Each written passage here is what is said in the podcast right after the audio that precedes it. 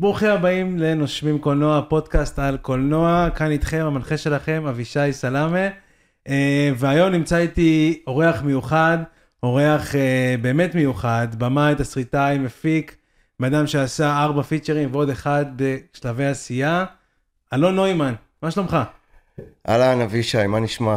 טוב, תודה. אני בסדר גמור. אה, מי שלא מכיר את אלון נוימן ועוד דקה הוא יספר על עצמו, בן אדם עשה פיצ'רים כמו אנטיווירוס, המלחינה עשה סרט אה, תקוע שיצא בקורונה שצולם עם טלפון, ואנחנו נדבר על זה גם בעתיד. אה, ספר קצת על עצמך, מה, מה אתה מספר שאנשים לא יודעים עליך? וואו, מה שלא יודעים עליי, נראה לי כבר הכל כתוב בכל מקום. אמ, תשמע, אני איש משפחה, יש לי ארבעה ילדים, חי בזוגיות, אמ, שלוש בנות ובן, הן כבר די גדולות הבנות, הן מעל 20, 24, הקטנה שלי עוד מעט, 25 ו-28. אז אמ, אוקיי, אז, ויש לי עוד בן בן 11 שהוא מדליק לאללה, בחור ספורטאי מטורף, משחק הוקי וכאלה. אוקיי. מעבר לזה, אני גר בראשון לציון, לא גר בתל אביב, למרות שנולדתי בתל אביב, אבל אני לא גר בתל אביב. ו... וזהו, ואני אוהב קולנוע. אני אוהב קולנוע, אני אוהב לעשות קולנוע, ואני אוהב ללמד קולנוע. מה זה אומר ללמד קולנוע בשבילך? ללמד קולנוע זה בעצם אה, לקחת חבר'ה צעירים, אפילו צעירים מאוד, וללמד אותם איך לעשות קולנוע, בנוסף גם היסטוריה של הקולנוע, אבל אני אומר איך לעשות קולנוע ממש בצורה אה, עצמאית, בלתי תלויה, כשהם עושים ממש קולנוע גרילה. לוקחים מצלמה ומצלמים סיפורים אחרי שהם כתבו תסריטים, או שהם מחליטים לעשות דוקומנטרי ובונים רעיונות, והולכים ומראיינים אנשים. אה, בעלילתי, הם ממש כותבים תסריטים, אנחנו עוברים על התסריטים האלה, ומהתסריטים הם יוצרים storyboard, ומה storyboard הם מפרקים אה, את כל ההפקה לגורמים, ובעצם יוצאים לצלם לבד, עושים לבד את הסרטים. בהמשך לזה, אתה קורא לעצמך, ואני מצטט מהאתר שלך, כן. שאני יוצר קולנוע וידאו, קולנוע ווידאו, בעיקר קולנוע עצמאי ולא מסובסד באופן משמעותי. את הסרטים אני מפיק ומביים באמצעות קבוצה של אנשי קולנוע בשם דון קישוט. נכון. אז אה, זה קולנוע עצמאי, מה, מה זה אומר ומה ההבדל בין הקולנוע העצמאי לקולנוע הלא עצמאי בעיניך? אוקיי. אז uh, קולנוע עצמאי זה קולנוע שבעצם יש לך uh, שני פרמטרים שאתה צריך להתייחס אליהם. אחד, עצמאות באה מחופש הביטוי בסרטים, mm-hmm. שזה לא בהכרח בקולנוע מסובסד, uh, בייחוד קולנוע של קרנות, שבו יש סיי מסוים בסרטים, אוקיי? גם הבחירות של איזה פרויקטים יעשו, הן בחירות... Uh, שהקרן אה, מתווה איזשהו, אה, בוא נגיד, איזשהו מתווה מסוים לעשיית סרטים שמשמרי תרבות ישראלית, לא בהכרח למשל סרטי ז'אנר. למרות שאתה יודע שיש את קרן רבינוביץ' שמדי פעם היא מבליחה עם איזה סרט ז'אנר, אבל בעיקר זה דרמות שמשמרות את התרבות הישראלית כראות עיני הלקטורים ומנהלי הקרנות.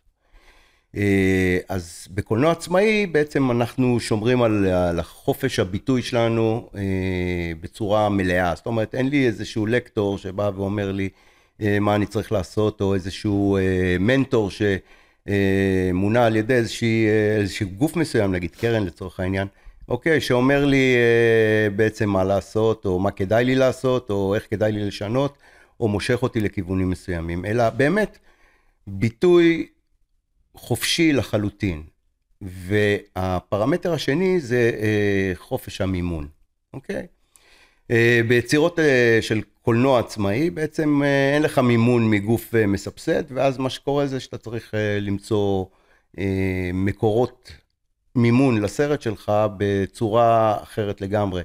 אם זה כספים אישיים, שאתה יכול לחסוך ובעצם להשתמש בהם, או אה, משקיעים, או אה, אנשי מקצוע שמוכנים, שקוראים את התסריט ובאמת אה, מתחברים לרעיון ובא להם לעשות משהו שונה, והם אה, בעצם אה, הופכים להיות סוג של משקיעים או חלק מהעניין.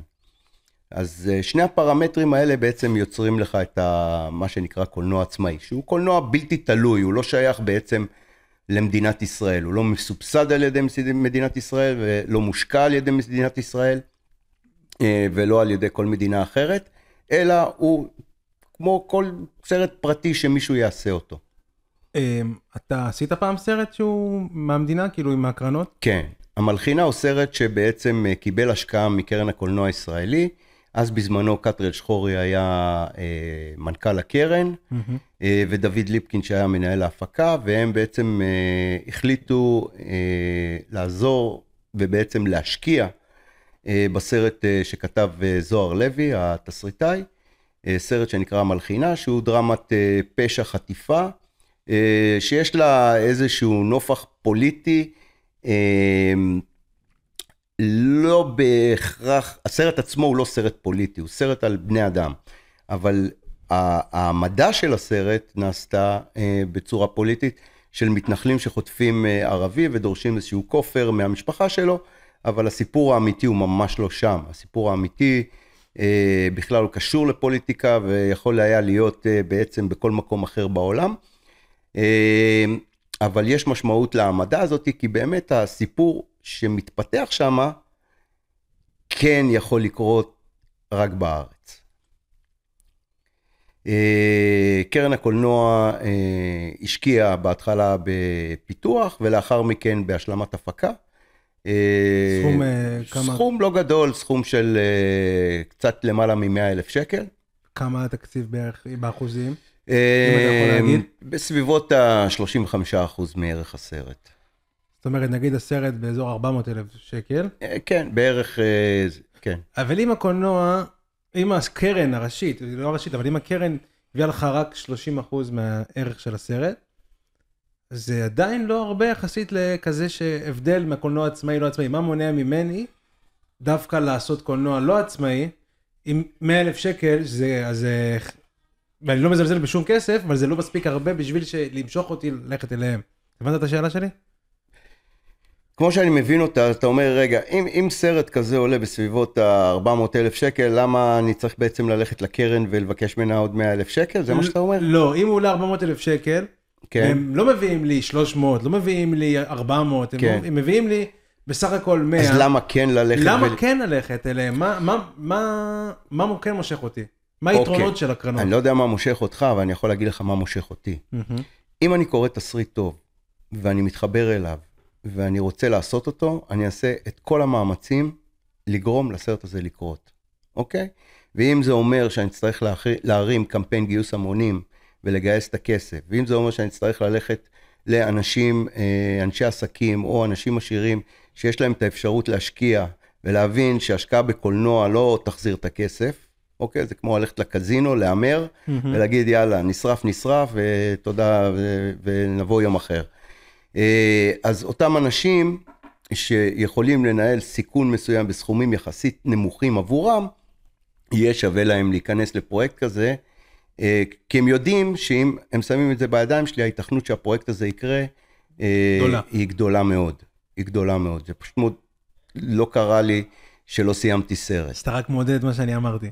כן, אני אומר שבאמת... זה רק עוד דרך להשיג כסף. כן, אבל אתה צריך, כמובן שאתה צריך לדעת איך לעשות את זה. זאת אומרת, אתה חייב להיות סוג של איש מכירות ואיש שיווק, כדי באמת אה, אה, למכור את הפרויקט. בקרנות או לאנשים פרטיים הכוונה? לא, הקרנות זה משהו אחר. אני מדבר על אנשים פרטיים. אם אתה הולך לקרנות, אתה צריך לבצע את תהליך ההגשה. אתה אה, מגיש להם דרך האתר שלהם עם כל המסמכים שהם דורשים. אה, הלקטורים קוראים את זה. אה, זה שלושה לקטורים. אוקיי? אה, צריך שיהיה פה אחד על התסריט שלך, אחר כך בשלב יותר מאוחר, אחרי שהם קוראים ומעבירים אותך שלב, יש ועדה כזאת, ואז בוועדה שמה יש, אה, ב, אה, צריכים להחליט בפה אחד אם באמת הם רוצים שהקרן תשקיע בסרטים שלך. מה שקורה זה גם שבקרן אתה מגיש, אתה אחד מתוך כמה עשרות, לפעמים גם מאות, mm-hmm. ואז מאוד מאוד קשה, התחרות היא מאוד מאוד קשה, וזה באמת כמו לזכות בפיס. עכשיו, מי שיש לו את הסבלנות לחכות שאולי יום אחד יהיה לו סרט, סבבה. אני אין לי את הסבלנות, החיים הם קצרים, זה קורה כאן ועכשיו, וכל יום אנחנו לא יודעים מה יקרה, בייחוד אתה יודע שאנחנו חיים במדינת ישראל, מדינה משוגעת לחלוטין. אתה צודק. ואני אומר, מי שאוהב קולנוע צריך לעשות קולנוע, והוא צריך למצוא את הדרכים לעשות את הקולנוע שלו. אתה צודק. אה, אמרת שאתה גם מלמד קולנוע. נכון. עכשיו, איך אתה ממליץ אה, ללמוד? בשיטה הרגילה, אוניברסיטה, או אם אני יודע איפה אתה מלמד, עוד לא שאלנו איתי, עוד לא שאלתי כן. את זה גם, או דווקא בשיטה החדשה יותר, שיטת, אני קורא לזה בית ספר ביוטיוב, שאתה יכול ללמוד ברמה התיאורטית, הכל שמה. איפה, איפה אתה ממליץ ללמוד? שוב פעם, זה גם די אינדיבידואלי הדבר הזה, אבל אני אומר, תמיד כדאי ללכת וללמוד באוניברסיטה. תמיד. כי אה, כשאתה לומד באוניברסיטה, אתה מקנה לעצמך תואר. תואר הוא דבר שיכול לפתוח לך דלתות, לא בהכרח בקולנוע, אוקיי? זה, אה, זה תעודה אקדמית. אבל כשאתה לומד ברמה אקדמית, אתה לומד לנתח דברים בצורה קצת אחרת, אתה לומד להכיר דברים יותר לעומק. אה, וכשאתה לומד אה, ביוטיוב, אה, וגם יש לך, והכי חשוב, אתה לומד בצורה סדורה את, את התוכנית לימודים משנה לשנה, ואתה מפתח את עצמך תוך כדי. כשאתה לומד ביוטיוב, אתה צריך לבנות לעצמך תוכנית ולהבין מאיפה אתה מתחיל ולאן אתה הולך, אוקיי? אז לכן אני אומר, תמיד כדאי ללמוד במ- במוסד אה, שמלמד קולנוע, עם מרצים שיודעים לעשות את זה, ולהעשיר את עצמך, ב... כמו שאני עושה, שאני באמת צופה בסרטונים של איפה יוטיוב. אתה מלמד? אני מלמד בבתי ספר אה, יסודיים וחטיבות ביניים. מהמם. אוקיי, יש לי אה, שישה בתי ספר בשנה. אה, אני מלמד אה, במודיעין, אני מלמד בתל אביב, אני מלמד אה, בחולון. במגמות כאלה של תקשורת וקולנוע? כן, אני מלמד כמגמה, ואני מלמד בהרצליה בחטיבת אה, זאב, ששם אני אה, גם אה, אחראי מגמת קולנוע. והחבר'ה הצעירים האלה, הם, הם באמת, זה מקום מצוין להחדיר להם בעצם את, ה, את הקולנוע בגיל הזה, כי אה, אתה יודע, הם חבר'ה מאוד יצירתיים, הם עדיין לא התקלקלו. ו, וכן, וכשאתה נותן להם אה, לחשוב אה, חופשי וליצור חופשי, אתה מקבל תוצאות מדהימות. אה, יש סרט ב... שאפשר למצוא אותו ביוטיוב, שאני מאוד מתגאה בו, של כיתה ה'2 אה, מבית ספר שפרינצק ברחובות. הם עשו סרט מדע בדיוני, שנקרא כיתה מעולם אחר, על אה, שתי כיתות שנפגשות, אחת מכדור הארץ ואחת מגלקסיה רחוקה. אה, כאשר החבר'ה מהגלקסיה הרחוקה מגיעים לכדור הארץ ובעצם אה, נתקעים פה, המנוע שלהם מתקלקל, ומה שהם, שיכול להחזיר אותם חזרה הביתה זה קלפי הפוקימון, הפויל שנמצא על קלפי הפוקימון. עכשיו בכיתה, באותה כיתה פה בארץ, יש איזה ויכוח על הקלפים האלה, מי הפסיד, מי זה, והם די אה, מאוד, רגשיים. כן, מאוד קשים עם, ה, עם הקלפים. ופתאום הם צריכים לוותר על הקלפים האלה למטרה הרבה יותר גדולה, לשחרר מישהו שנתקע פה בכדור הארץ.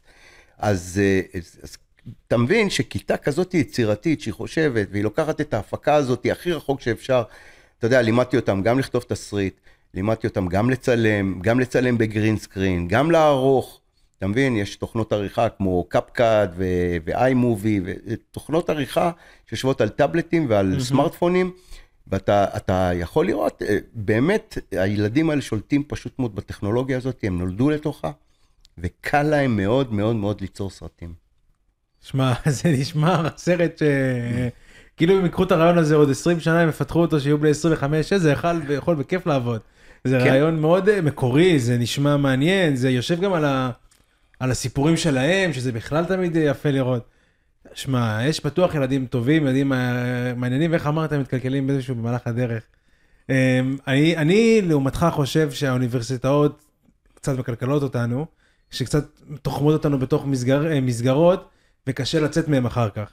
וקשה מאוד לעשות מה שאתה עושה, לעשות דברים לבד ועצמאי, ואני עושה הכל אה, כדי שסרט יצא, אחרי שאתה עושה עם אוניברסיטה. זו הדעה שלי לפחות. תראה, כשאני הלכתי ללמוד קולנוע, אז היה לי רעיון כזה, וברעיון שאלו אותי, תגיד לי, מה, מה אתה הולך לעשות אחרי שתסיים אה, ללמוד קולנוע? אז אמרתי להם, אני הולך לקבל כלים בסיסיים, ולראות אם אני באמת אוהב את זה, ואם אני יכול להשתמש בכלים האלה, ואני חושב שאם אני אצליח ליצור סרטים, אני אוכל להתקדם הלאה. אה, כשאתה הולך לתואר שני, אז אתה כבר יוצר סרט ומשהו קצת יותר רציני. אה, למרות שיש פרויקט גמר בשנה ראשונה, והפרויקט גמר שלי אה, אפילו זכה בפרסים, אה, עדיין כשאתה משתחרר מה, מהמסגרת, אתה נכנס לתוך איזשהו ואקום. ובוואקום הזה של, של אין כלום, אין, אין לך עכשיו כלום. יש לך אבל את החברים שלך מהבית ספר. ואני תמיד אומר, חבר'ה, אתם יוצאים מהאוניברסיטה, יש לכם את החברים שלמדו איתכם, תרתמו אותם. תרתמו mm-hmm. אותם ותיצרו איתם. בהתחלה סרטים קצרים של כמה דקות, סדרות רשת. אם יש אחד שהוא ממש בולט בכתיבה, לרתום אותו לעניין. אם יש מישהו שהוא אלוף בבימוי, שהוא יביים. אם יש מי שיכול לשחק, ואם אפשר להביא שחקנים גם. אה, יש המון שחקנים שהם בתחילת דרכם והם לא יודעים מה לעשות. זה שחקנים, זו הזדמנות מצוינת לבנות תיקי עבודה, להתמקצע, להתנסות, אוקיי? לעשות את הדברים האלה, ובאמת, אה, בדרך הזאת, בעצם אה, אה, לבנות את המערך הפקות סרטים של, של, שלי, במקרה שלי, או של כל אחד אחר. עכשיו, מה שאני עשיתי גם, אני התנדבתי בכוונה, בתור עוזר הפקה, בתחילת הדרך, איך שהשתחררתי מהאוניברסיטה, התנדבתי בהפקות כדי לראות ו- ו- ולהבין איך הדברים האלה מתנהלים מהצד. הרי, אתה יודע, בתור עוזר הפקה, אתה לא באמת בתוך ההפקה. נכון. יותר סוחב ציוד, חצובות, אה, כן. אה, פנסים ודברים כאלה. אבל, אבל היה לי כדאי, היה לי כדאי את ההתנדבות הזאת, כי ראיתי מהצד מה קורה, אוקיי? וכשראיתי מהצד מה קורה, ראיתי גם, אתה יודע, את הדברים הטובים ואת הדברים הפחות טובים. את הדברים הטובים לקחתי איתי, את הדברים הפחות טובים השארתי להפקות האלה. ענית לי כבר על השאלה הבאה שרציתי לשאול אותך איך סיימת בית ספר לקולנוע או כל דבר ומה עושים הלאה, אבל ענית לזה תשובה נפלאה. אז יש לי שאלה אחרת שכבר דיברנו על הסרט שלך שציינת בקורונה, תקוע. כן, או הסרט הזה זה צולם עם הטלפון, נכון. ואם אני לא טועה זה הסרט הראשון והאחרון שצולם עם טלפון?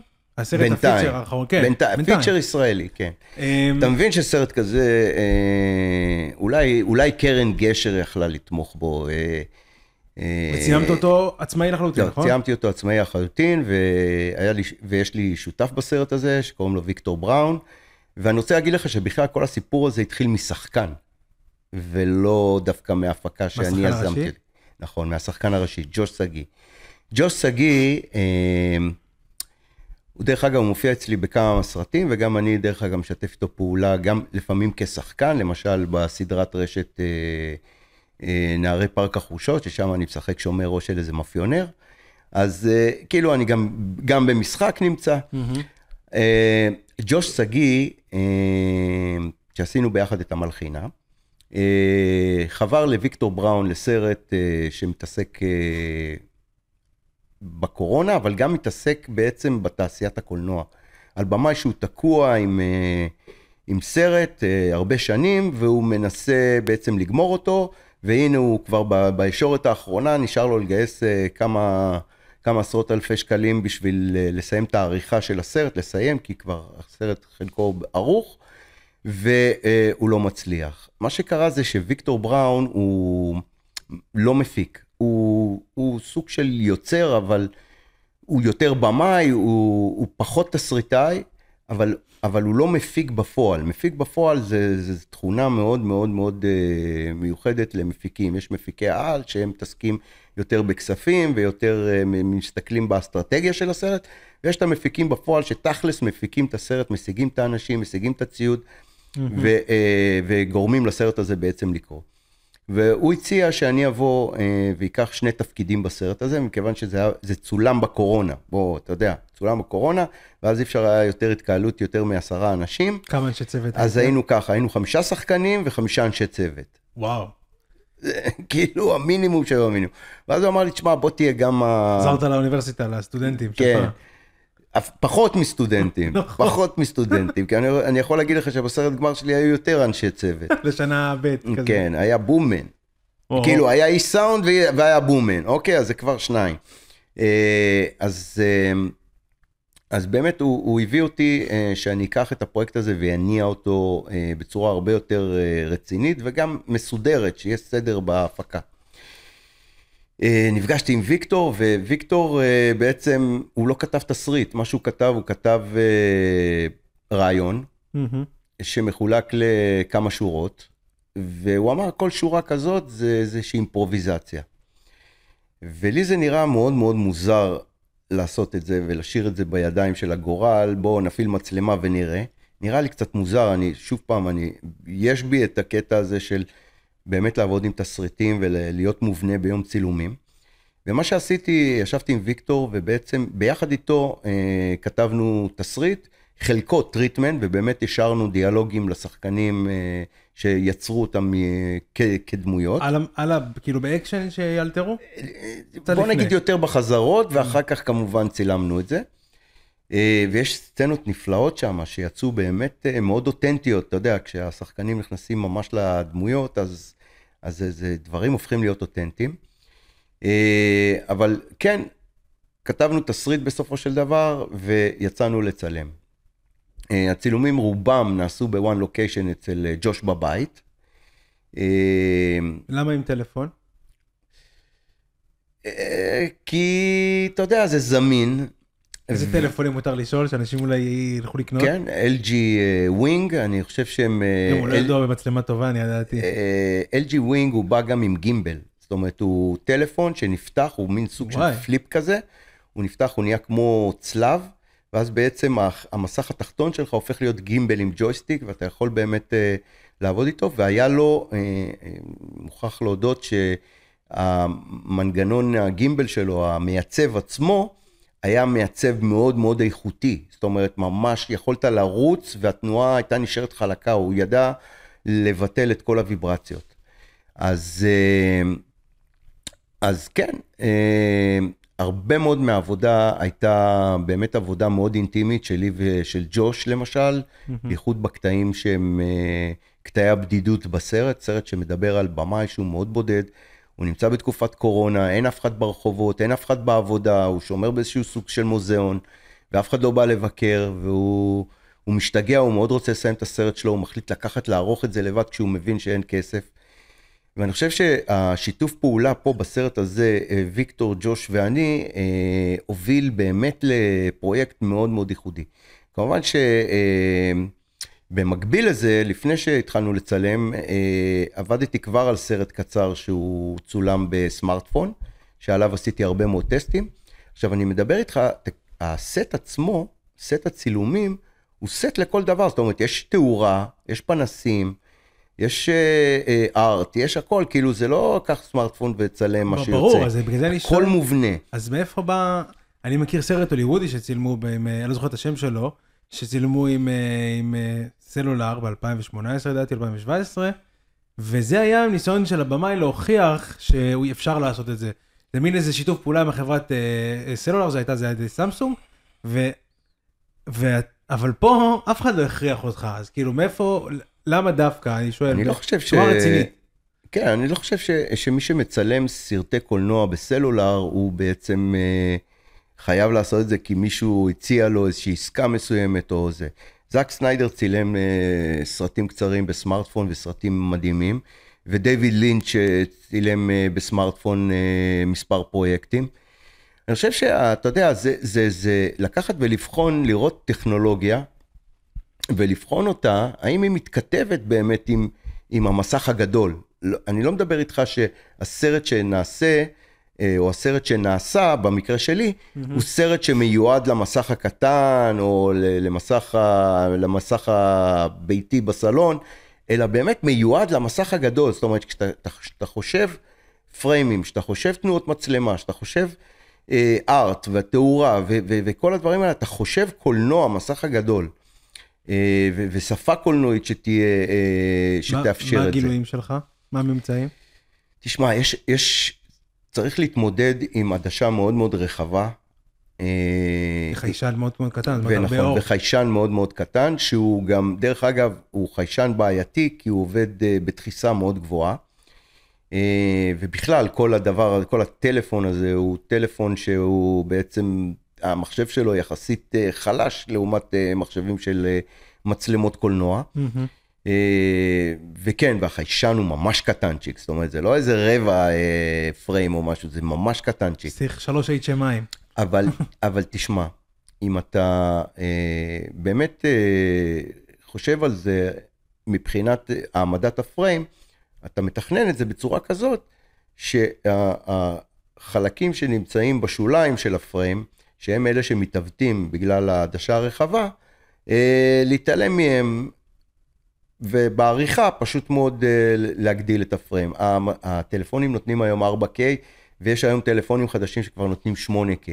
עכשיו, זה 8K אמיתי, זה לא איזה פיקציה של אה, מריחה אה, כן. של פשוט עם פיקסלים. חיישן מאוד מאוד קטן. כן, החיישן מאוד קטן, אבל הוא נותן לך איכות מאוד גבוהה.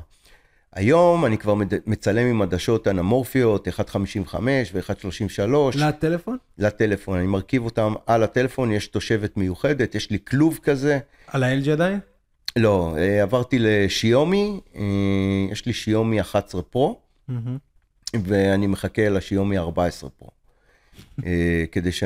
כן, כי הבנתי שהוא כבר סיים את הטסטים שלו ואפילו יצא בכמה גרסאות, והוא הולך להיות ממש, כאילו, החיישן שלו הולך להיות משהו מטורף, ועדשות אה, זייס, אז כאילו... מותר לשאול למה לא אייפונים? האייפונים ידועים בצילום אה, אני, איכותי? אני אישית לא אוהב את המערכת הפעלה של אייפון, ואז כאילו, לקנות אייפון בשביל שיהיה מצלמה, במחיר הזה אני כבר אקנה מצלמה. זה הטלפון הפרטי שלך אתה מצלם? כן, הנה, זה. זה הטלפון שממנו הוא הופך להיות אה, מצלמת זאת קולנוע. אומרת, אתה אפילו לא קונה עוד, אתה עושה שימוש אה, דו-שימושי. בטח, זה בשליפה. לא, זה זה יפה, אני... אני... זה... תזכיר לי לשלוח לך כמה תמונות, שתראה איך זה נראה באמת עם הקייג' ועם ה, עם, אה, מיקרופון, ויש לי אפשרות גם אה, דרך הטלפון להקליט בארבעה ערוצים, זאת אומרת שאני יכול לשים ארבעה נק מייקים, וואו. והשחקנים יכולים לשחק, וזה מוקלט לתוך, ה, לתוך הטלפון. ואני משתמש בתוכנות מצלמה, דרך אגב, יש היום הרבה מאוד אפליקציות צילום מכיר. מעולות, שנותנות לך את כל הפונקציות שיש לך במצלמת אה, קולנוע. עד ברמה של צילום ב- בלוג, וברואו, ומה שאתה רוצה. אבל אמיתיים? לא הם גברות. אמיתיים לטלפון, הם לא אמיתיים, כאילו, הם אמיתיים, ברור.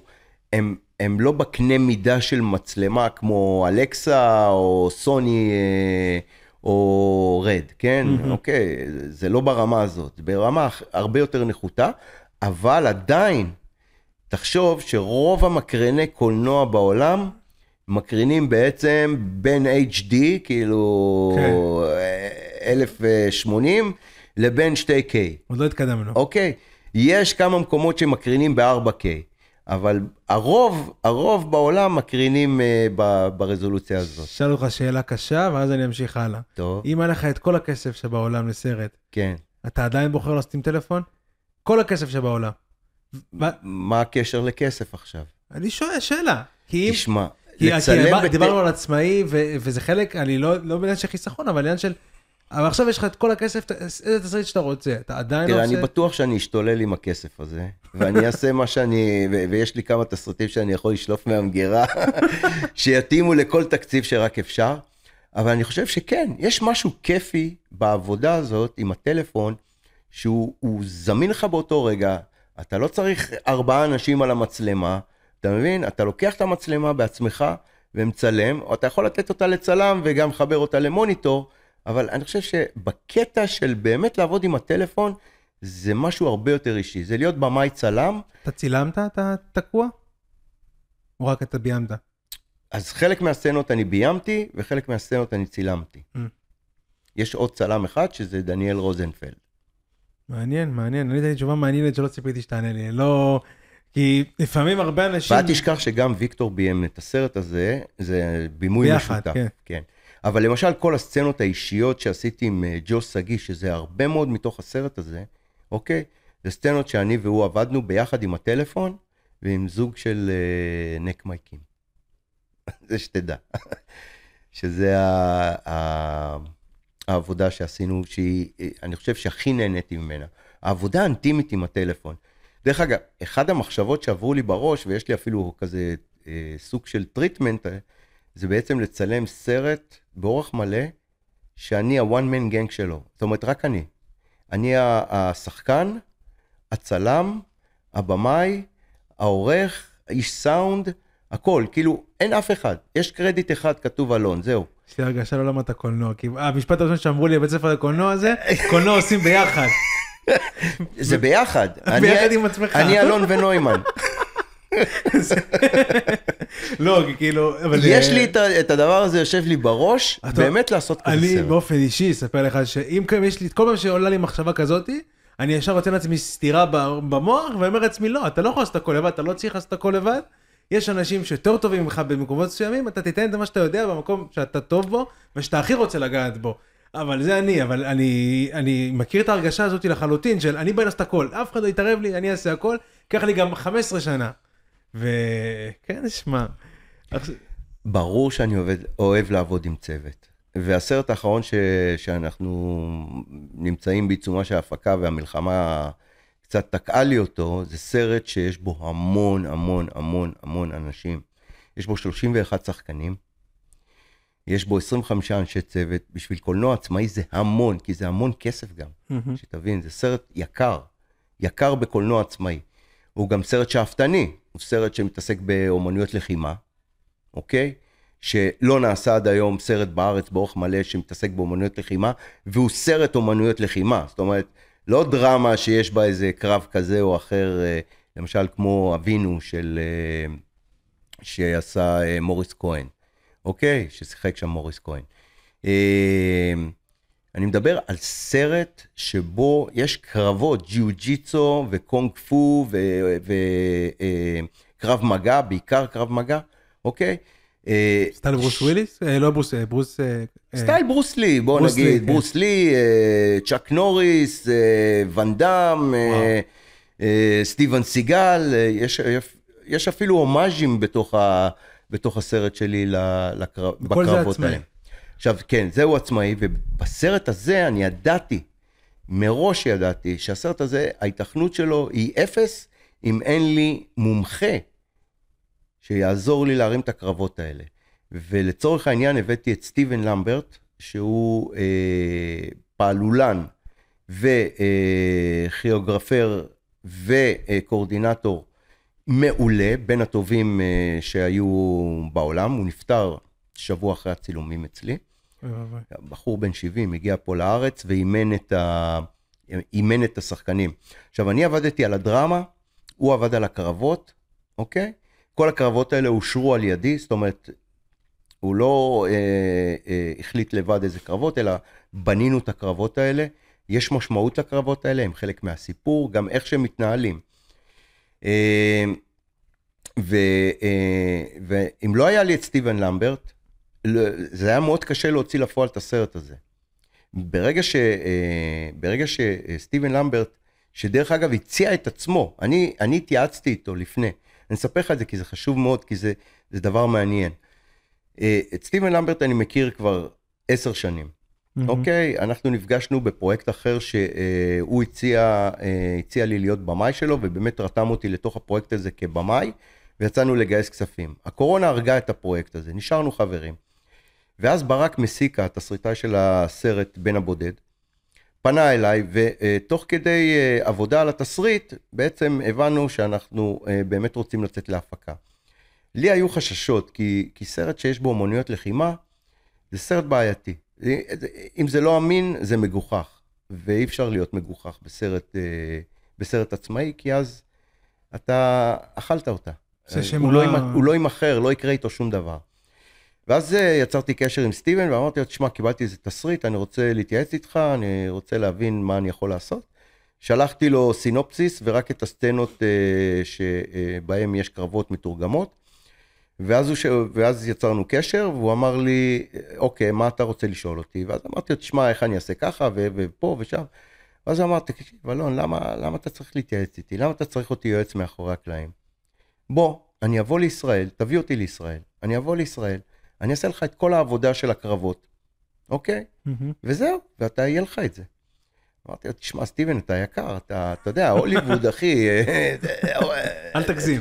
אתה, אתה גובה, לא יודע כמה, זה עשרת אלפים דולר ליום, אני יודע כמה אתה גובה. כאילו, איך אני יכול אה, לשלם? אז קודם כל הוא הרגיע אותי ואמר, תשמע, אני בפנסיה, אני כרגע לא באמת אה, כל כך עובד. ו, ושתיים, אה, החלום שלי זה לבוא לישראל. אני יהודי, מעולם לא הזמינו אותי לישראל. וואלה. אתה אחד הקשרים שיש לי. אתה יודע, אתה תביא אותי לישראל, אני אעשה לך סרט. בלי כסף? שילמת לו... תראה, שילמנו לו הוצאות מסוימות, זה ואת בטוח. הטיסה וזה, אבל, אבל הוא לא לקח על העבודה שלו, וואו. אתה מבין? וזה כל היופי, שהוא בא ונתן את הנשמה שלו, חבל שהוא לא נמצא... והוא נתן את הנשמה שלו, ורואים את זה בסרט. חבל שהוא לא יהיה לראות איתך את הסרט. נכון, זה אחד הדברים העצובים שקרו לי. אני בטוח שאם הוא שמח עליך שהוא בא לפה, הוא יסמוך עליך שהדבר הזה יצא טוב ושתפיק את זה. נכון. אה, הפחד שלי היה שזה, ש, שכל מה שקורה שם, מכיוון שבאמת בקטע הזה היה לי פחות שליטה, אוקיי? מבחינת ה, אה, צילום הקרבות, היה לי פחות, אה, היה לי חשש מאוד גדול שהדברים לא יתחברו בעריכה. אבל עכשיו אני רגוע, כי ראיתי כבר לצלם? רף קאט, לא, ראיתי רף קאט, לא, לא סיימנו את הסרט, אני מזכיר לך, היינו צריכים לצלם באוקטובר, אמ, וב-24 באוקטובר היינו אמורים להתחיל לצלם, וה-7 לאוקטובר בעצם אה, תקע לנו את הסרט. אה, אני אומר, אתה יודע, זה הרע במיעוטו לעומת מה שקורה, אבל בואו לא ניכנס לזה. אה, אנחנו נמשיך אותו בהמשך, כאילו, אה, הדברים יירגעו יותר, ואז אה, נחזור חזרה להפקה. אבל מהחומרים שכבר צילמנו, וצילמנו שני שליש סרט, שהיה חומר, שהיה חומר גלם מופק, זאת אומרת, זה. זה, זה כבר, אנחנו נמצאים ברף קאט שהוא שעה פלוס, מהמם. אוקיי, שהולך להיות בערך 50 דקות, ועוד יש לנו להשלים לפחות איזה 35 דקות, אז ממה שראיתי, אני מבסוט. אני מבסוט כי באמת הסרט הזה הוא מיוחד, גם מבחינת הצילום שלו והתאורה שלו, ונדב חומסקי ש, אה, שצילם אותו, הוא באמת עשה עבודה מדהימה. כמובן שאתה יודע, אה, יש לי את חיים גוזלי, רגע, אני אחזור. סליחה. אז, אה, אז יש לי את חיים גוזלי שמשחק שם, שהוא אה, אלוף העולם ב-MMA איזה שבע פעמים, ובכלל... שחקן אה, הראשי? הוא לא שחקן ראשי, אבל הוא נמצא שם בסרט אה, בצורה מאוד משמעותית. הוא המנטור של בעצם השחקן הראשי, שזה ברק מסיקה. מי שכתב את התסריט ומי שמשחק את הדמות הראשית, ברק, שהוא גם השותף שלי בפרויקט הזה, אה, בעצם, אה, בעצם עושים עבודה מדהימה. תשמע, תשמע, אמ, הסיפור על אה, סטיבן אה, גרם לי לחשוב על כל מה שדיברנו מקודם, עם כל הקרנות והכל, והאם היית אומר שהיית מביא את סטיבן למברט, הוא באמת, הוא שם מוכר לאנשים שעשו דברים, אם, אם זה עוזר לך להגיד, לה- להביא ל- לקרנות. לא. אני אסביר לך. תראה, אני הגשתי לקרנות אה, את הסרט הזה? לא, הגשתי, אחד הפרויקטים שהגשתי לקרן היה לו גוף שידור. אוקיי, גוף שידור, אחד מגופי השידור הגדולים פה בארץ. מה זה אומר שהיה לו גוף שידור? גוף שידור זאת אומרת שגוף שידור, למשל, אה, אתה יודע מה, אני אקח לדוגמה את קשת, מהמם. אוקיי, שהסכימו להשקיע בסרט כסף. הם אוקיי. לא משקיעים בסרטים, הם משקיעים בסדרות, אבל הם קראו את התסריט, וזה באמת תסריט מצוין. גם על פי הקרנות, דרך אגב, תסריט מצוין, זאת אומרת, הציונים של הקרן היו, של שתי הקרנות, היו מאוד מאוד גבוהים. היתכנות הייתה 100% אם הקרן הייתה נכנסת, אה, אז היה 100% אה, היתכנות, זאת אומרת, לא הייתי צריך להשלים את הכסף, כי כבר הייתה לי התחייבות. זאת אומרת, באתי לקרן עם כסף, עם משקיעים פרטיים, ואמרו לך לא. והקרן אמרה לי לא. אם הם כל כך אהבו, למה לא? אתה יודע? תשאל אותם. אתה לא יודע.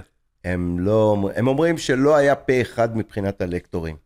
אבל אתה יודע, אני קורא את החוות דעת ואני אומר איזה, כאילו הפה אחד פה הוא כל כך צועק, כן, כנראה שזה משהו אחר. אבל אתה יודע, אני לא נמצא בקרנות, אז אני לא יכול להגיד לך מה השיקולים. אבל אה, אני... אני גם לא כועס עליהם, אתה יודע, כי אין טעם לבזבז אנרגיה על הדברים האלה. אני גאה בך שאתה ממשיך לעשות דברים, אפילו אנחנו לא מכירים זמן קצר, ואני באמת גאה בך שאתה אומר, אני לא אגיד לא לאנשים שאומרים לי, אני לא אגיד, להוריד את הראש לאנשים שאומרים לי לא, ואני אעשה דברים כאלה, אחרים, במקום אחר.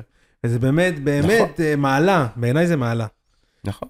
יש לי שאלה עכשיו אחרת קצת. אמ, יש לך איזשהו, אני מאמין שרוב הבמאים הגדולים, האומנים בהוליווד וגם בארץ, יש להם איזשהו נושא שהם אה, חוקרים אותם. אמ, אתה יודע, אם זה נולן שהוא חוקר אה, קצת זמן, ו, ובעיניי גם איזשהו, איך הוא חוקר גם את הגיבור, ומה זה גיבור?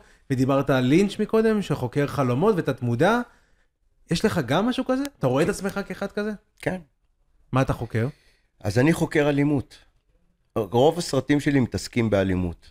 ואם זה אלימות ציבורית, אם זה אלימות אה, אישית, אם זה אה, כל סוגי אלימות, אוקיי? זה יכול להיות אלימות מילולית, ויכולה להיות אלימות פיזית. אה, יכולה להיות אלימות ברמה של אה, שנאה אה, כמו אנטישמיות, אוקיי? אלימות רשת. כן, בכל הסרטים שלי, בכולם, בלי יוצא מן הכלל, והמובהק ביותר זה חרדת שחקים. ראיתי אותו.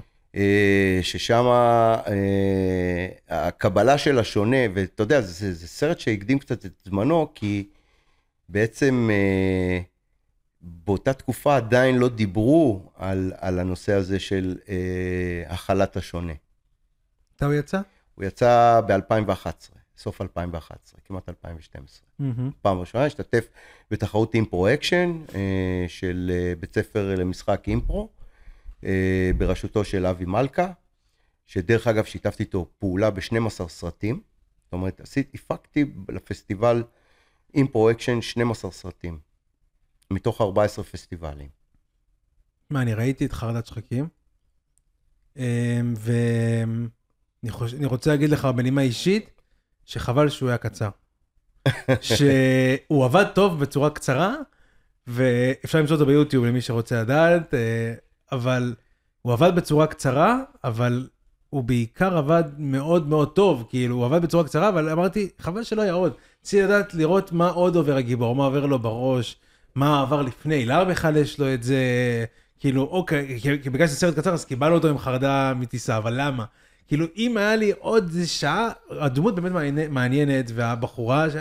שעשתה לו את הדבר הזה, מה המוטיב שלה ומה, כאילו, חוץ מהכסף, אבל, והצילום שם והעניין שעם התאורה, אני, אני אוהב את הדברים האלה, אני נהניתי. תחשוב שהסרט הזה הוא בן כמה? 12 שנים? כן, אוקיי? והוא נראה כאילו עדכני להיום. לחלוטין. אה, דרך אגב, חברת ארקיע, הם, הם, אלה, הם המשקיעים הגדולים בסיפור הזה, כן? אה, תחשוב שאי אפשר, אי אפשר כעיקרון לצלם על מטוס. זאת אומרת, אתה לא יכול לבוא, אפילו חברות הפקה גדולות מאוד קשה להן, הן מצלמות בסימולטור של הדיילים את הקטע, אה, מצלמות במטוס של, אה, שנמצא במוזיאון חיל האוויר של אה, המטוס של אנטבה. זאת אומרת, לקבל מטוס חי, כן? שיקרקעו לך אותו ליום צילומים, עולה הרבה מאוד כסף. תחשוב, מטוס כזה, ההחזקה שלו היא מטורפת.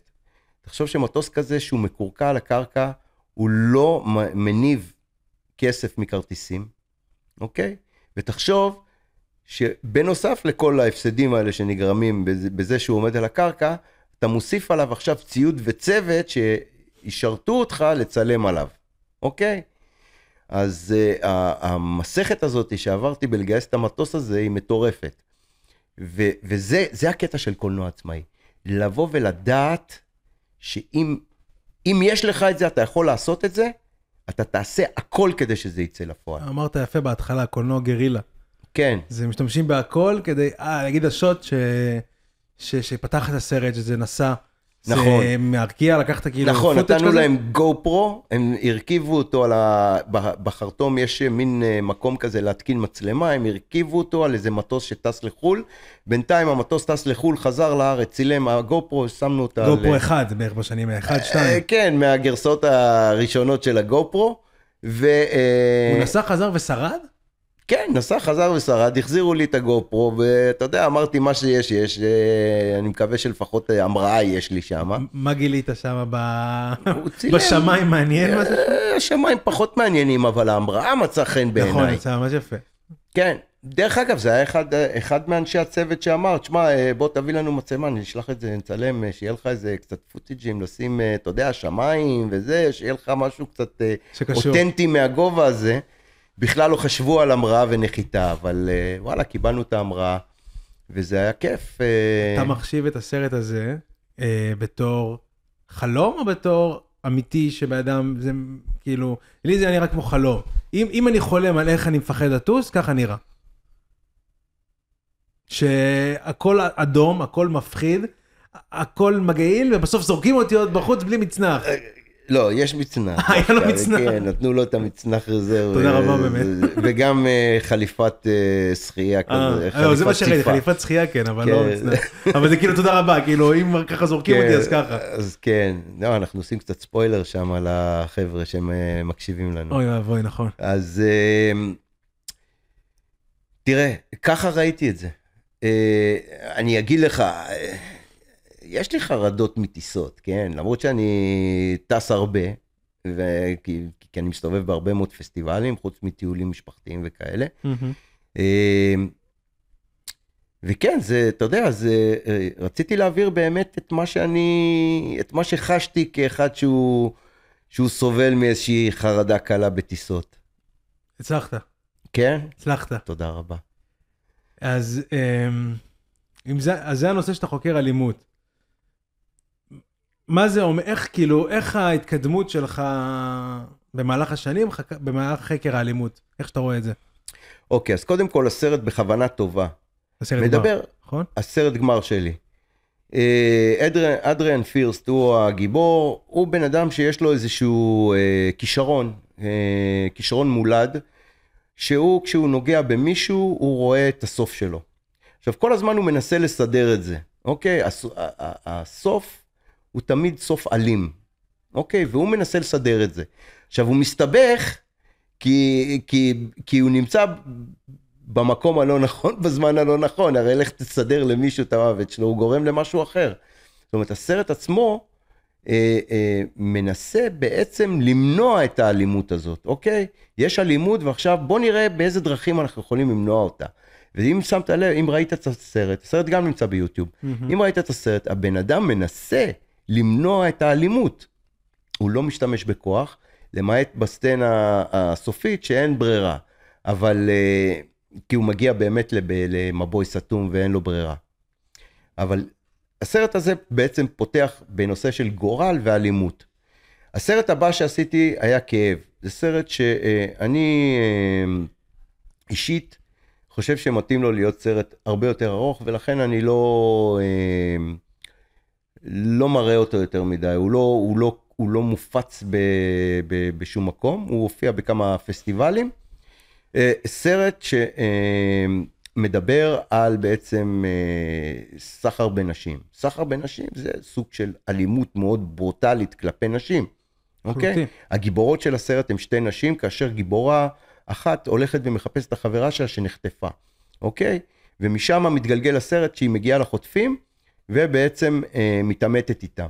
והיא משתמשת בכלים שהם משתמשים בעצמם, זאת אומרת בנשק שלהם היא, משתמש, היא משתמשת נגדם בנשק שלהם, אוקיי? שזה אה, במקרה הזה, ושם השתמשתי גם בפעם הראשונה באומנויות לחימה. אני מאוד אוהב אומנויות לחימה. אה, אני מסתכל על אומנויות לחימה ככלי שבעצם עוצר את האגרסיביות והאלימות שנמצאת אצלך. אוקיי? ולא mm-hmm. ההפך. זאת אומרת, ברגע שאתה רותם אותו או לתחרות או לאומנות, אתה בעצם מנטרל את, ה, את היכולת שלך להשתמש איתו בצורה תוקפנית כלפי אחרים. אתה מנווט אותו למקום הנכון. נכון. אמ, עמוק.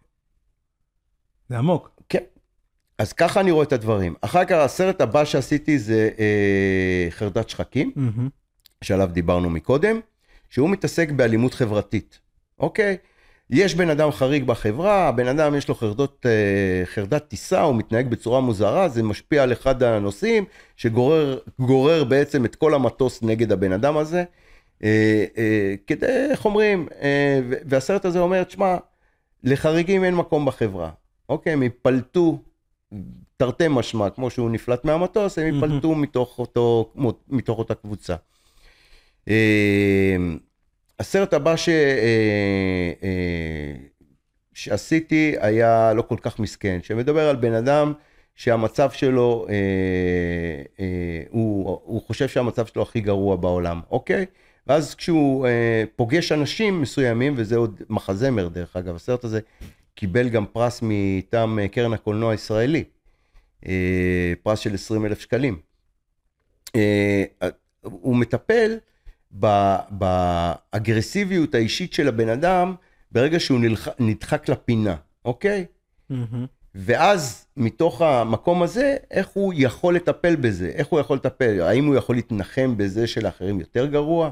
ובמקום להיות אגרסיבי, ובמקום להיות אה, אה, אה, תקיף, או, או בעל נטיות אפילו, אתה יודע, אלימות כלפי עצמו, כמו התאבדות. אוקיי? האם הוא יכול באמצעות אנשים אחרים שחווים אה, אה, בעיות, כן? אה, בעצם אה, אה, להתגבר עליהם. ותחשוב על תרפיה קבוצתית, הסרט הזה הוא בעצם תרפיה קבוצתית. הוא, הוא, אמנם הם לא יושבים במעגל, כן? אבל הוא עובר מבן אדם אל בן אדם, מסיפור לסיפור, אוקיי? ובעצם בסופו של דבר הוא מבין שככה החיים. שתמיד הדשא של השכן, של השכן יהיה ירוק יותר, אוקיי? שתמיד נסתכל על חצי כוס הריקה במקום להסתכל על חצי הכוס המלאה. ואלה, אלה, העבודה והטיפול דווקא בדבר הזה, הם, הם, הם יותר מעניינים אצלי. אוקיי, הסרט הבא שעשיתי, אה, שדים, שבו דווקא, דרך אגב, לא הייתי התסריטאי ולא הבמאי, דווקא הייתי הצלם, אבל הוא מתעסק, וביימתי את המצלמה, הוא מתעסק אה, אה, באלימות בין בני זוג, אוקיי? Mm-hmm. כמובן שהמלחינה, שהוא פיצ'ר שמתעסק בחטיפה, ויש שם דיאלוגים שלמים על שייכות וזהות, ולמה, ולמה חוטפים, ואיך חוטפים, והתעמרות בעבודה, בעצם הסרט עצמו, הוא, הוא מסתכל כ, על, ה, על ה...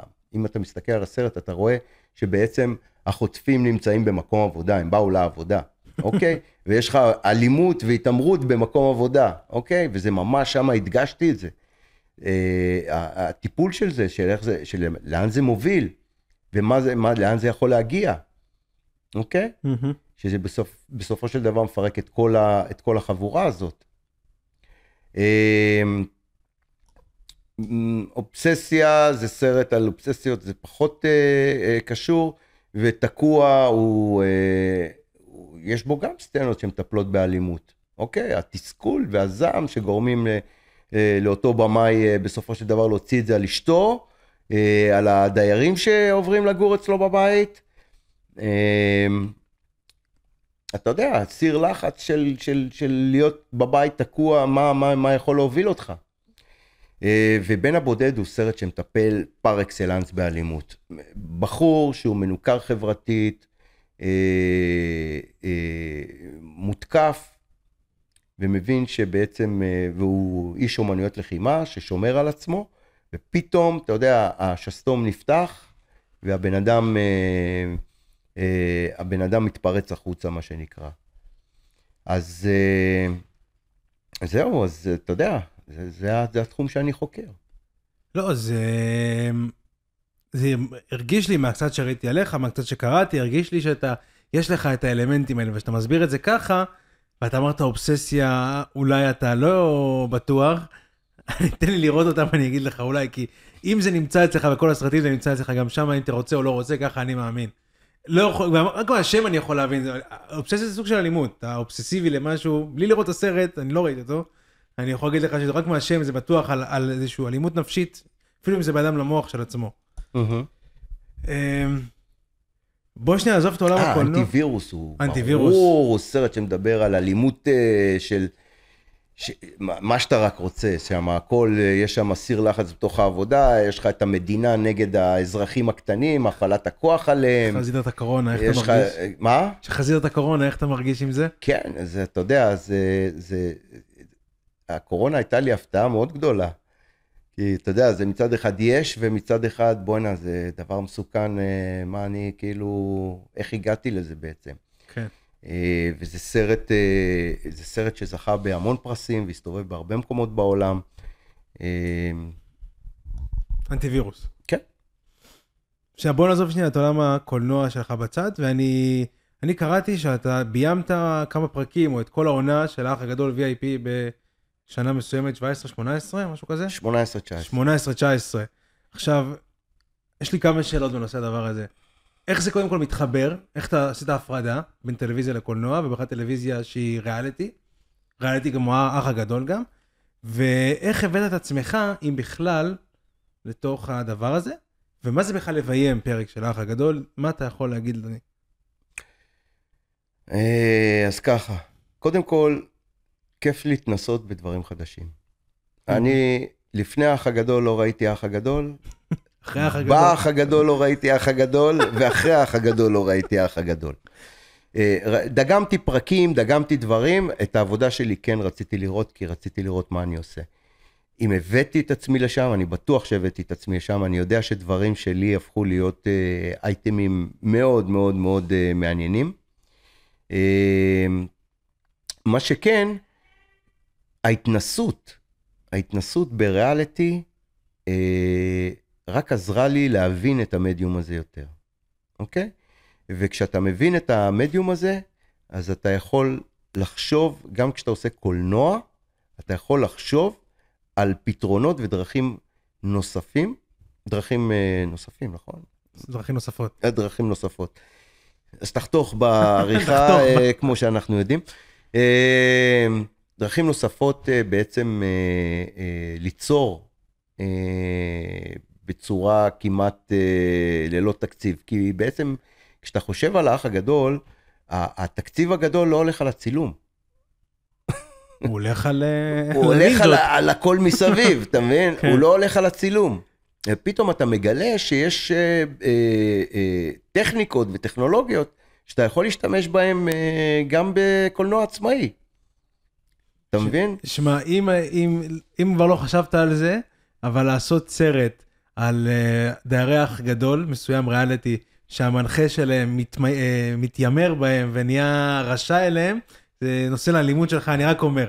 אם לא חשבת על זה כבר. אני חושב שההתעללות של הסדרה הזאת בדיירי הבית היא, היא די אה, אינטנסיבית, אבל אתה יודע, זה כולנו רואים את זה גם, זה לא איזה משהו לא, אז לחסוך את זה לקולנוע זה...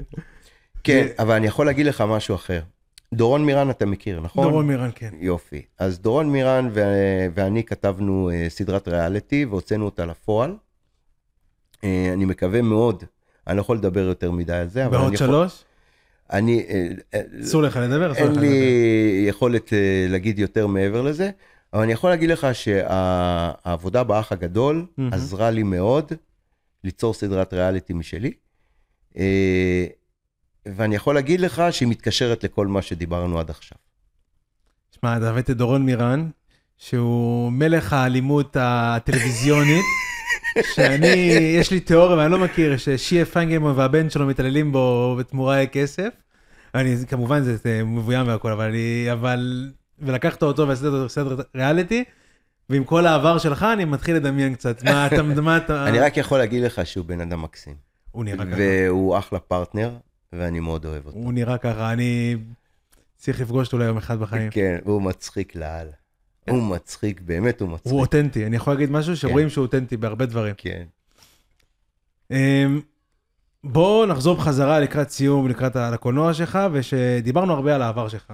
אבל כשאתה מסתכל על העבר שלך, עשית ארבעה פיצ'רים, אחד בפיתוח ועוד המון סרטים קצרים. מה, אתה מרגיש מסופק? אם עכשיו אני אומר לך, חלילה, כן, אתה לא עושה שום דבר מהיום, אתה מרגיש מסופק? או שיש משהו שאתה אומר לי, היי, חבל, חבל, חבל, חבל. מה פתאום? מה פתאום?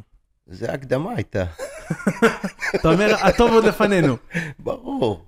ברור, אין, אהבת הקולנוע אצלי בוערת בעצמות, אני כבר רואה סרטים קדימה. ומה החלום הכי גדול שלך? בינינו? כן. או כאילו, off the record או on the record? ככה, או... מה שאתה רוצה, אתה יכול להגיד לי אחרי זה בבינינו. החלום שלי? לעשות בטמן. לעשות סרט בטמן. בטמן, ישראלי או שאני אכתוב אותו? אמריקאי? זו שאלה מצוינת, כי כי אני חושב שבטמן מתאים להיות פה בארץ. בטמן? אני חושב, אני חושב שישראל היא סוג של גותם. אני, אני לא צוחק איתך, אבל מי שקורא בטמן, פשוט מאוד רואה את זה שם. אני מרגיש לי שאנחנו יותר אוהבים את ספיידרמן, אבל הקהל שלנו. הקהל שלנו אוהב את ספיידרמן. אתה יודע מה, אני, אני, לא, אני לא אני יודע לא באמת, אני לא. יודע באמת, בקולנוע הישראלי, אני לא יודע באמת מה, מה הקהל שלנו אוהב, כי אני לא יודע אם הוא קיבל בכלל את מה שהוא אוהב. שאלה טובה, וואו. כן. כי, כי תחשוב שאתה עושה סרטי קרנות, וזה מה שהקרנות אוהבות, אבל מישהו שאל את הציבור מה הוא אני אוהב. יכול להגיד לך את דעתי האישית שאתה שואל אותו ככה? חד משמעית לא. אם אנחנו עדיין הולכים לראות קולנוע הוליוודי, שאני הולך לראות סרט ואני כמעט לא חושב פעמיים על סרטים ישראלים שמופיעים שם, אז חד משמעית לא. כי אם היה סרטים כמו שאני אוהב בחוץ, בחוץ לארץ, בארץ, הייתי משקיע כל שקל בקולנוע הישראלי. עדיין. וכי, כמו שאתה אומר, הקרנות זה... אבל אני יכול להגיד לך שיש כמה הברקות בקולנוע הישראלי שהם דווקא לא קולנוע של 100% קרנות, אלא הם קולנוע יותר של באמת אה, קולנוע מסחרי שממומן על ידי אה, גוף מסחרי שיש לו אינטרס... אה, לא מזמן ראיתי סרט, אה, סרט קולנוע ישראלי, שממומן על ידי קרן, לא זוכר איזה קרן, הוא נקרא של אה, אה, קצפת ודוב- ודובדבנים. כן, זה הסרט הישראלי של גור. של גור. הכי, בגלל שהוא ממומן על ידי קרן, אז אני יכול להגיד, והוא לא זה, הכי, לדעתי, הכי מקורי שראיתי בזמן האחרון ישראלי. כאילו, הוא, הוא לא היה הכי טוב, הוא לא היה הכי מקורי, וזה מה שאני רוצה, זה מה שאני אישית רוצה לחפש. אז, אז השאלה אם באמת הוא, הוא הספיק להיחשף, כאילו החשיפה שלו הייתה מספיק גדולה אה, לקהל הישראלי.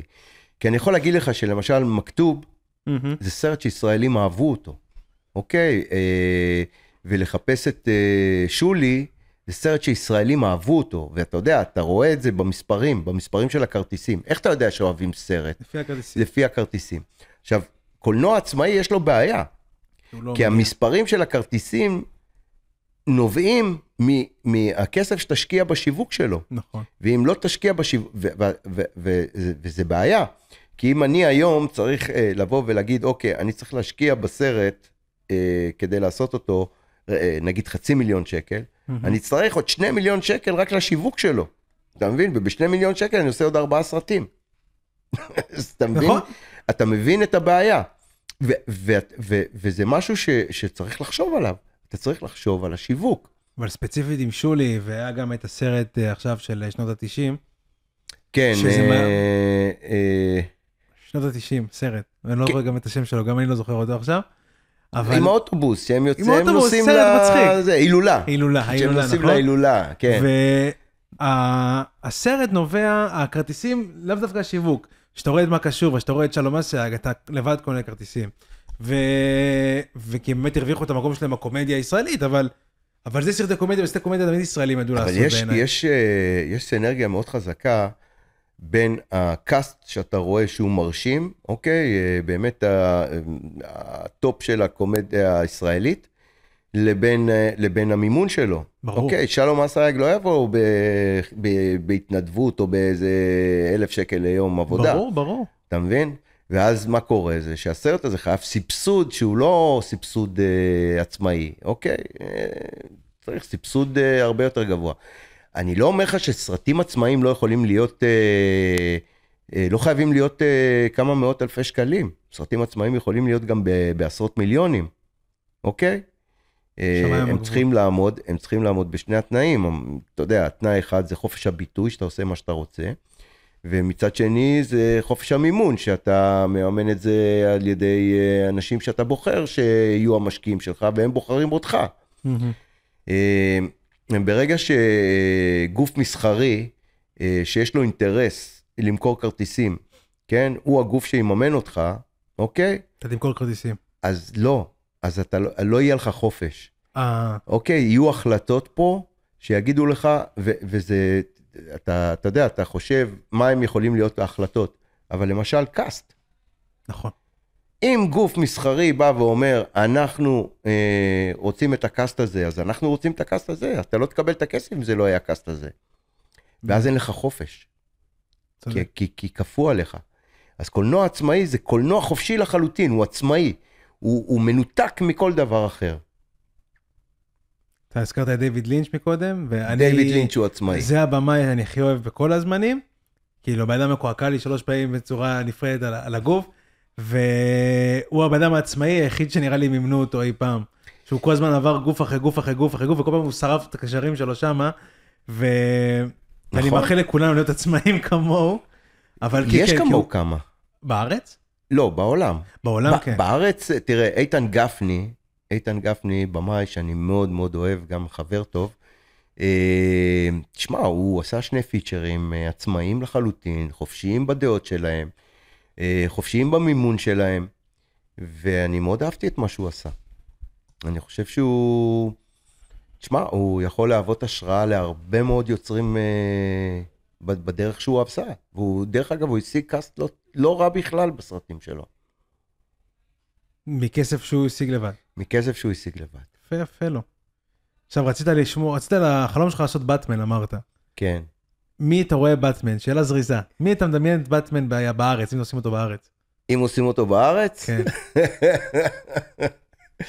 האמת שהוא כבר התבגר. לא משנה.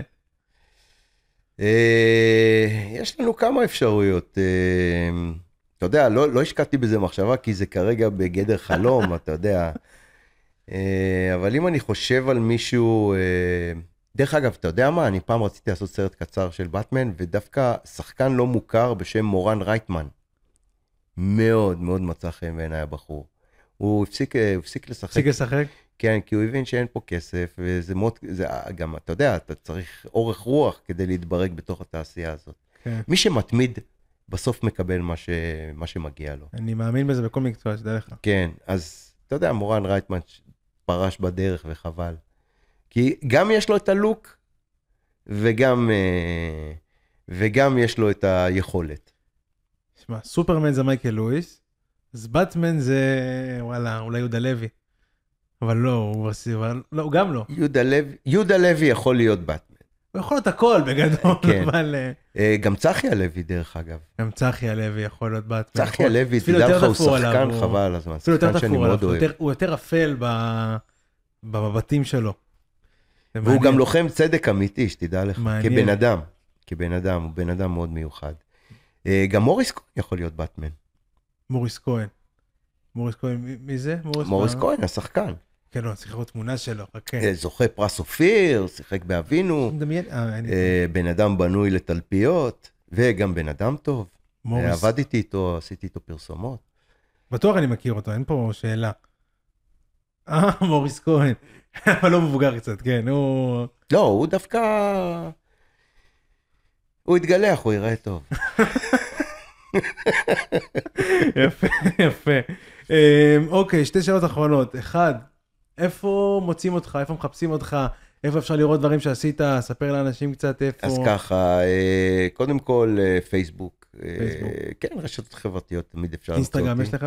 אינסטגרם, יש לי, יש לי אתר, סליחה. אלון ניומן, מילה אחת, אלון ניומן, נקודה co נקודה il, מהמם. יש אינסטגרם, יש פייסבוק, אמ, כל מי שיש אה, בקבוצות וואטסאפ שאני נמצא. סרטים שלך. בוא אני אגיד ככה?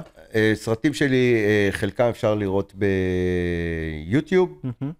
יש שם לא מעט סרטים, אה, טריילרים של אה, פרויקטים שעשיתי. אה, צריך לחפש, אתה יודע, באינטרנט, אה, יש סטרימרים שכל פעם אני מעביר את הסרטים האלה לסטרימרים, הם אה, מריצים אותם לתקופה ועובר למקומות אחרים. אז צריך פשוט לעקוב. בקורונה היה יותר קל, כי באמת אנטי וירוס משך את כל, ה, את כל האש אליו. ובהוט אה, יכול להיות שבקרוב יהיה, יהיה איזה משהו, אני במשא ומתן. אה, בוא, אתה יודע.